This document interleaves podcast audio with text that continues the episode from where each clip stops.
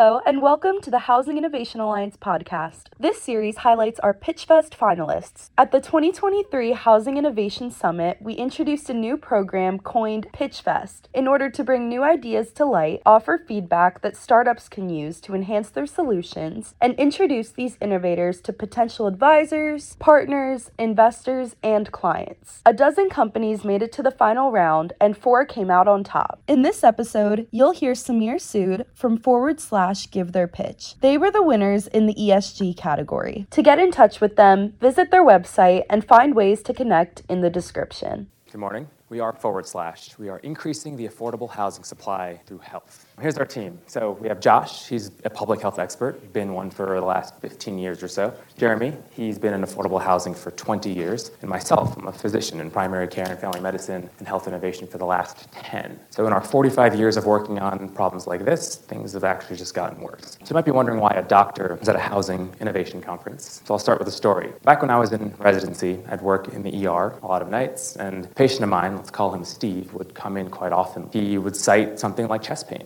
he'd get admitted to the ER at a cost of $500 to his Medicaid insurance company. And as he gets brought back, as he gets brought back, he waves hi to the nurses that he knows my first name. I get to see him. I run the test, chest X-ray, EKG, blood work, all negative, thankfully, but another $2,500 charge to his health insurance company. And then when I go back to tell him the results and ask him if there's anything else he needs, he requests a sandwich and uh, I'm going to close the lights on the way out because he just needs a place to stay. He's unhoused and he wants a sense of community. Steve uh, getting charged with $1,000 to stay in the most expensive hotel room we have in America, our hospital bed. The next morning when I'm discharging my patients and going through the charts, I hit the only button I can as the physician for someone like Steve, and that's to discharge him to street, an actual button in the, the health record there. And this happens over and over again to uh, a tune of $20,000 per patient per year who experiences housing insecurity and homelessness, to a total cost to our healthcare system of $74 billion annually across 3.7 million experiencing housing insecurity in America. So in my exploration of what to do about this, since I felt pretty useless as a doctor, came across Housing First. And this is a methodology where someone gets access to a housing unit, but not just that, supportive services to help them get stabilized. Things like behavioral health access, food support, transportation, substance use disorder treatment, and more. This has been shown to lead to 40% cost savings, or $30 billion in annual cost savings, from reductions in hospital use, inpatient stays, jail time, police encounters, overdoses, and more. So if this is the secret, why isn't it everywhere? Well, there's not enough housing units to start with. There's a shortage of 7.3 million affordable housing units in this country. Landlords don't really trust this population. Up to 91% in some communities reject housing vouchers. And homelessness organizations that run supportive service programming are underfunded. Looking at our friends here in West Virginia, the West Virginia Coalition to End Homelessness. This is Zach. He's been running this organization for the last 15 years or so, running HUD programs for 44, 55 counties in West Virginia, serving up to 600 people in 2022. However, he's limited with what he can do because there are few landlords willing to give up their housing units for this population. He also struggles to run programs and hire enough staff and retain talent by technology because there's no sources of revenue for him. He's reliant on grants and foundations and donations. This is where we come in. We enable organizations like Zach's. We handle the housing piece by acquiring, developing, or master leasing housing units from local landlords and paying for rent using their HUD vouchers. We also work with the Medicaid organizations that cover the high costs from Steve, our patient, and subcontract those dollars out to these local organizations for their supportive services. In West Virginia, where we're starting out, this is our first contract here, we are attempting to house 140 members over the next five years in contract with the healthcare plan called Unicare. They are identifying members who have high hospital visits and our housing insecure homeless and referring them to us. When they get referred to us, we immediately place them in one of our housing units on a master lease negotiated from local landlords, backed by HUD vouchers. We then refer them to our community partners who runs the supportive services. We help with evaluation, and after about six to 18 months, these individuals graduate this program with stability, dignity, and over five years and all 140 members, $2.2 million of healthcare cost savings. We're scaling this across the country in many communities. We have a robust network of community organizations, landlords, and Medicaid organizations who cover these patients, and we're building a platform that helps landlords and community organizations contract into the healthcare value chain. Here's our opportunity. So we're starting in West Virginia. There's $2.2 million of cost savings on the table, 140 members. We're renting, master leasing, we're acquiring up to 125 units. We're scaling through Elevance Health, our health insurance partner here. They're a strategic investor of ours. They have 25 managed Medicaid markets, 60,000 individuals with housing insecurity across all of their 47 million members. And we're then scaling further with all the other insurance companies to cover the 3.7 million housing insecure folks in this country for a total cost of care savings of $30 billion in healthcare. We're also combining this to increase the housing supply along with the $33 billion HUD budget. To reiterate here, we're taking and creating a new source of capital for affordable housing from health insurance cost savings dollars. 30 billion there, 33 billion from the HUD subsidies for a total of 60 billion dollars of braided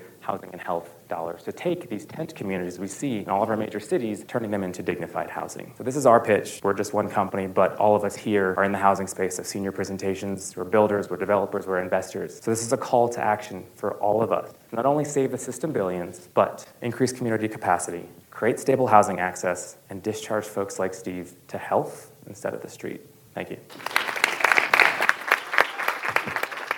Nice. Again, 30 seconds of time remaining. Impressive. Great presentation. How do you guys generate revenue? Yeah, great question. So that cost of care savings that health insurance companies receive, so they receive 40% cost of care savings, we're taking a cut of that. Sort of a pay for success model. In healthcare, if you're familiar, it's sort of value-based care and, and shared savings model. So that's our core way of making money. Some of the other things we're experimenting with is building the fund, the tech stack to help build and develop some of these housing developments. So that's another method as well. Along those lines, will you be operating as a or nonprofit? We are a public benefit corporation, for profit. On that same note, could you talk a little bit more about the unit economics of what you're doing? So, for example, I come from California, in the Bay Area. It can cost up to a million dollars to build a unit of supportive housing there. Probably it's more than $20,000, if I had to guess, per person in that cycle, right? Just because it's a high cost market. What are the unit economics in West Virginia where you're starting? Is, it 20, is that where the $20,000 number comes from? And what does it cost to build a unit of supportive housing in your model in West Virginia? Yeah, so the 20,000 is just an average. You're absolutely right. This ranges from zero for someone who doesn't actually receive health care because they're on the street and, and don't actually access hospitals to 50,000 to 100,000. So we analyzed data from Elevance Health, a local insurance company, kind of landed on that $20,000 mark. West Virginia is more of a rural environment. California is much better program, but much more high costs there. We're actually working also in Sacramento on a development project there. But if you think about the unit economics here, it depends on housing costs, which are backed by housing vouchers. So housing vouchers adjust per fair market rent. A, so California, it's much higher for a single bedroom voucher than West Virginia. So we're leveraging that to kind of cancel out the high costs there. And then the supportive services component range as well. So it's on a per member per month basis in West Virginia, about $500 per member per month. For that local organization who we're empowering to run those services in California, maybe seven to 800 per member per month. It scales per state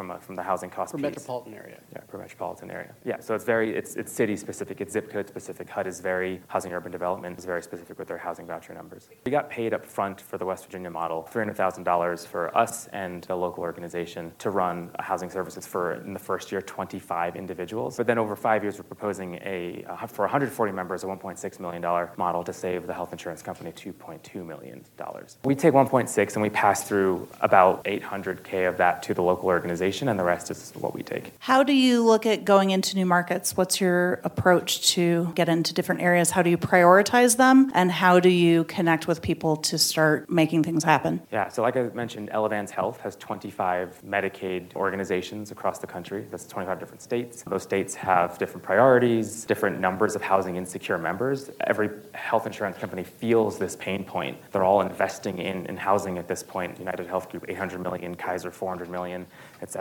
And so we're scaling through our health insurance companies. They're kind of telling us where they need housing programs. More states, really interestingly, are asking for health insurance companies to be doing something about this because they're also realizing housing is health and these costs are getting astronomical. Places like California, so we have a couple partners there and we're building in Sacramento. California intimately recognizes this and, in fact, created a separate fund of Medicaid dollars specifically for non clinical supports. Called Cal AIM. So that's less barriers to get into that market. Do you have any involvement from municipalities like San Francisco as a huge homeless problem? Yeah, yeah. So we've been talking to mayor offices in Berkeley, Indianapolis, supposed to in LA, potentially will be in Sacramento. Mayor's offices are also very interested, of course, and local municipalities in, in solving this problem. The mayor's office of Indianapolis literally wanted to contract us with us to solve homelessness in Indianapolis with 150 housing units, really making it a tangible, feasible goal, which is super exciting for us. I'm curious about landlord reception, and because one of the things we think about, right, is you can get people into existing units, but they're are definitely not enough units that exist across the country. And so, how have those conversations been? What is the pushback? You know, master leases are great, obviously a very stable source of revenue, but how scalable, how feasible is that as you expand? To give you a sense of how interested landlords have been, we actually have landlords in West Virginia giving us direct access to their property management software. They're that interested. They want to like literally work with us to even shortcut their own processes to say, we want you to look directly at our portfolio and actually figure out which units make sense for the population. So we're just de-risking the process for them, for to house people, to acquire, to develop even some of them. I'll just say that, and I think this is particularly relevant to this audience. We found that the landlords slash owner investors actually are interested because it de-risks the population uh, accepting the tenants. To the extent that even, again, in West Virginia, they're starting to work with us to try to collaborate on expanding their pipeline of acquisitions and development alongside us. Right. So really, for this audience, if you're at all interested in like the single-family home to rent market, or you've got a large portfolio, we absolutely think this is a new source of capital to start to like address this attainability question with a direct approach to finding capital that's going to sort of not involve tax credits, which are you know low-income housing tax credits or the other federal programs or subsidies, which are complicated and confusing as and quite frankly scary to folks. This is a way of actually uh, tapping into a new source of resource that's not dependent on those, but actually does directly achieve sort of the attainability goals. Any other questions? I'm sure Joshua would be happy to talk to you offline if you would like. I don't have any other questions. You guys did such a good job. That T- you have- I could tell more stories too. Some of the- Thank you guys Cool. very Thank you all. much. Appreciate it. Thank you for listening to the Housing Innovation Alliance podcast. We invite you to learn more about PitchFest and let us know if you're interested in participating in the next cohort at housinginnovationsummit.com.